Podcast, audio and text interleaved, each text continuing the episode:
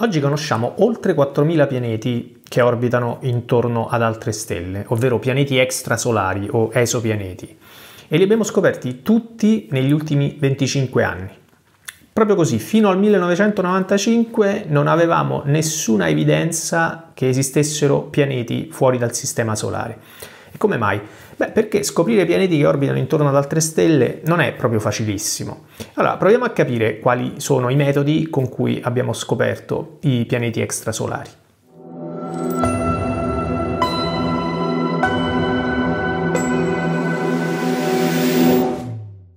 L'esistenza di pianeti intorno ad altre stelle potrebbe sembrare un fatto scontato. Dopotutto il Sole è solo una stella, come ce ne sono centinaia di miliardi nella nostra galassia, eh, quindi se il nostro Sole ha dei pianeti che gli orbitano intorno, perché la stessa cosa non dovrebbe accadere anche in altri sistemi stellari?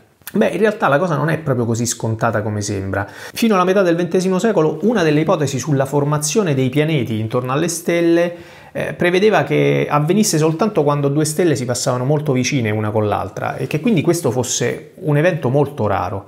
Pertanto l'idea che esistessero pianeti intorno ad altre stelle era dibattuta, non era una cosa così scontata come potrebbe sembrare. E poi, come sempre nella scienza, non basta solo teorizzare, ipotizzare che un evento sia probabile, bisogna anche cercare le prove. E quindi per essere convinti che esistano pianeti intorno ad altre stelle dobbiamo effettivamente osservarli. Il problema è che osservare un pianeta che orbita intorno a un'altra stella è molto difficile. Pensiamo che un pianeta è un oggetto molto piccolo rispetto alla stella e non è solo molto piccolo, è anche molto poco luminoso rispetto alla stella. E quindi i telescopi fanno molta fatica a separare l'immagine di un pianeta dall'immagine di una stella. Il pianeta è sommerso dal bagliore della luce della stella attorno a cui orbita. Quindi cercare immagini dirette di un pianeta intorno a un'altra stella non è il modo migliore per scoprire che esistono pianeti extrasolari. La cosa migliore è studiare la luce della stella, che è la cosa che osserviamo meglio, e dalle caratteristiche della luce della stella cercare di capire se c'è un pianeta o più pianeti che le orbitano attorno. Un modo per farlo è osservare se la stella si muove. Perché se c'è un pianeta che orbita intorno a una stella, la stella non sta esattamente ferma, sempre nello stesso punto. Anche la stella si muove un po'. In realtà sia il pianeta che la stella orbitano intorno al centro di massa del sistema. Solitamente, siccome la stella è molto più grande del pianeta, il centro di massa coincide quasi perfettamente con la stella, ma non esattamente. Ad esempio, se osservassimo dall'esterno il nostro sistema solare, ci accorgeremmo che la presenza di Giove, che è il pianeta più grande del nostro sistema solare, causa un movimento del Sole. Il centro di massa del Sistema Solare non cade esattamente dentro il Sole o nel centro del Sole, ma cade in un punto che sta un po' fuori dalla superficie del Sole. Quindi il Sole si muove, gira intorno a questo punto. Morale della favola, se osservassimo il nostro Sistema Solare da lontano, potremmo osservare il Sole muoversi, fare questa orbita intorno al centro di massa del sistema. Quindi possiamo usare questo fatto anche con altri sistemi planetari. Possiamo andare a vedere se c'è questo eh, piccolo movimento della stella, che deve essere un movimento periodico, ovviamente, così come l'orbita del pianeta è periodica, e da questo piccolo movimento periodico possiamo capire, intuire la presenza di un pianeta. Ma come facciamo appunto a osservare il movimento della stella? Beh, il modo più facile in realtà che hanno a disposizione gli astronomi è quello di guardare se c'è una componente del movimento lungo la direzione di osservazione, cioè osservare se la stella si avvicina e si allontana da noi periodicamente. Gli astronomi sono molto bravi a osservare questo tipo di movimento, cioè un movimento che avviene lungo la direzione di osservazione, perché questo movimento comporta la variazione nella frequenza della luce che riceviamo per un fenomeno abbastanza noto che si chiama effetto Doppler, lo stesso fenomeno che fa cambiare il tono di un'ambulanza quando l'ambulanza si avvicina o si allontana da noi, che avviene anche oltre che con le onde sonore, anche con le onde luminose. Quindi quando una stella si avvicina a noi, la sua luce cambia frequenza, la frequenza diventa un po' più alta, quindi la luce si sposta verso il blu, mentre quando la stella si allontana da noi, la luce si sposta verso il rosso. Ecco, osservando questa variazione periodica della frequenza della luce di una stella, eh, gli astronomi possono fare misure estremamente precise della velocità di movimento della stella e quindi capire se c'è un pianeta che causa questo spostamento.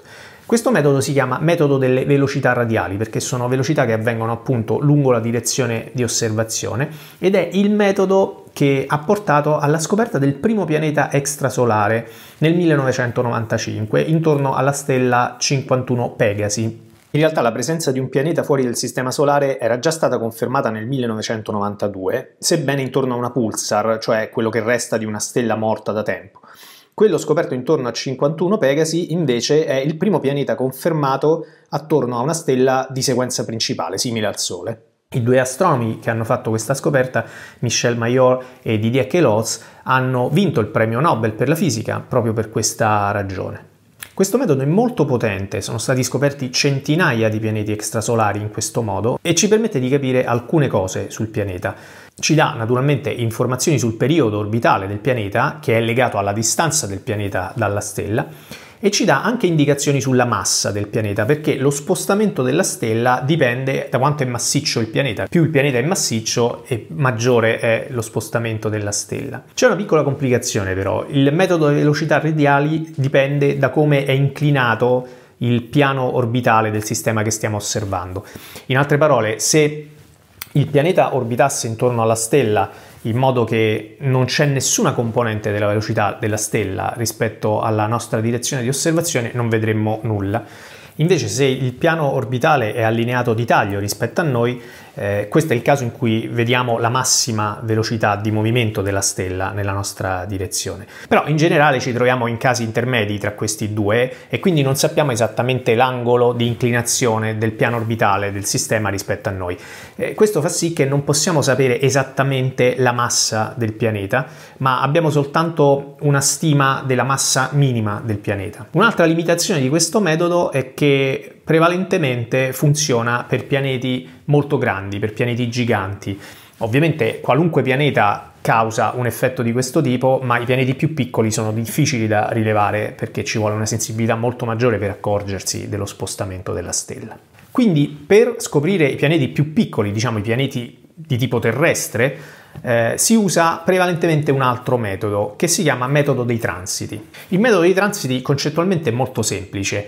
Se osserviamo un pianeta eh, passare di fronte alla propria stella, la luce della stella durante il passaggio del pianeta viene in parte oscurata, quindi dovremmo osservare una diminuzione nella luminosità della stella. Naturalmente se la diminuzione di luminosità è provocata veramente da un pianeta deve ripetersi, deve esserci un segnale periodico. Ogni volta che il pianeta fa un giro e passa davanti alla stella dovremmo osservare la stessa diminuzione di luminosità e quindi questo è un modo per capire che effettivamente la diminuzione è provocata dalla presenza del pianeta e non da qualche altro effetto. Questo metodo è molto potente per scoprire pianeti piccoli ed è stato usato da un satellite chiamato Kepler della NASA che è stato lanciato nel 2009 con il quale sono stati scoperti centinaia di pianeti, molti dei quali di taglia piccola, quindi anche pianeti di tipo terrestre. Bisogna tenere presente però che il metodo dei transiti funziona soltanto quando ci troviamo a osservare un sistema planetario in cui il pianeta transita in effetti davanti alla stella. Se il pianeta non è allineato correttamente rispetto a noi, quindi se il piano dell'orbita è orientato in maniera sfavorevole, noi non vediamo nessun transito. Naturalmente noi non possiamo sapere in anticipo come è allineato il piano dell'orbita rispetto a noi. L'orientamento dei sistemi planetari è completamente casuale e quindi dobbiamo osservarne tanti per avere qualche speranza di osservare dei transiti. Tanto per avere un'idea, se eh, pensassimo a un sistema tipo Terra-Sole, c'è solo una probabilità su 200 di trovarlo allineato proprio nella direzione giusta per osservare il transito. E quindi dobbiamo osservare appunto tante stelle e questa è la ragione per cui Kepler teneva sotto osservazione simultaneamente più di 140.000 stelle per avere appunto una probabilità sufficientemente alta di osservare molti transiti. Il metodo di transiti ci dà informazioni diverse da quelle che ci dà il metodo della velocità radiale, perché eh, il segnale che osserviamo, quindi la diminuzione di luminosità nella luce della stella, dipende dall'area del pianeta tanto più è grande il pianeta, tanto maggiore è l'oscuramento. Eh, quindi osservando la diminuzione di luminosità riusciamo a capire l'area del pianeta e quindi il suo raggio, però questo è un, un, sistema che non ci dà nessuna informazione sulla massa, ci dà informazioni appunto su quanto è grande il pianeta e di nuovo sulla distanza orbitale, quindi sul periodo orbitale. Se però abbiamo dei pianeti per cui abbiamo sia osservazioni col metodo delle velocità radiali che col metodo dei transiti, abbiamo sia l'informazione sulla massa che l'informazione sul raggio. E mettendole insieme possiamo capire qual è la densità del pianeta, quindi possiamo cominciare a farci un'idea della sua composizione, possiamo capire se è un pianeta gassoso o un pianeta roccioso, per esempio. Per questa ragione, adesso che già conosciamo tantissimi pianeti, si prova a usare una osservazione diversa da quella con cui sono stati scoperti proprio per cercare di avere informazioni complementari sui sistemi. Questi due metodi, il metodo della velocità radiale e il metodo dei transiti, sono i due metodi principali che sono stati usati per scoprire tutti gli esopianeti che conosciamo. Ma non sono gli unici, ci sono in realtà potenzialmente altri metodi, per esempio c'è un metodo basato sull'effetto di lente gravitazionale, che è un effetto legato alla curvatura dello spazio, quindi è un effetto che discende dalla teoria della relatività generale di Einstein, per cui la luce che passa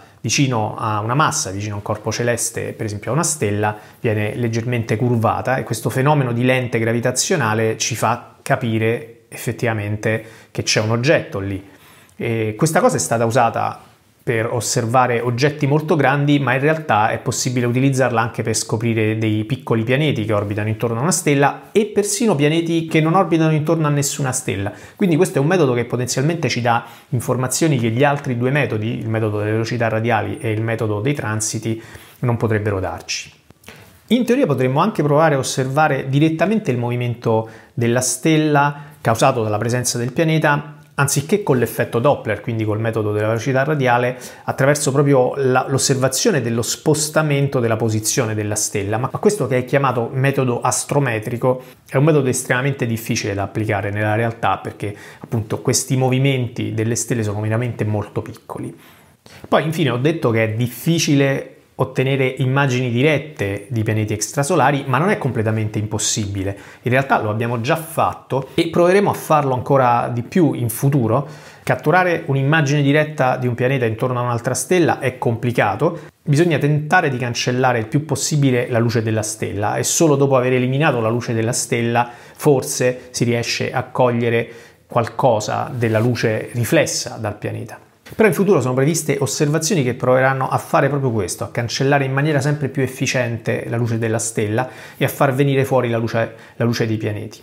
In passato c'erano stati progetti per missioni spaziali dedicate proprio a questo, all'osservazione diretta di pianeti anche piccoli, anche pianeti di tipo terrestre, e poi queste missioni sono state abbandonate e cancellate, ma forse verranno riprese in futuro. Insomma, ormai l'osservazione dei pianeti extrasolari, dei pianeti in orbita intorno alle altre stelle, è una realtà.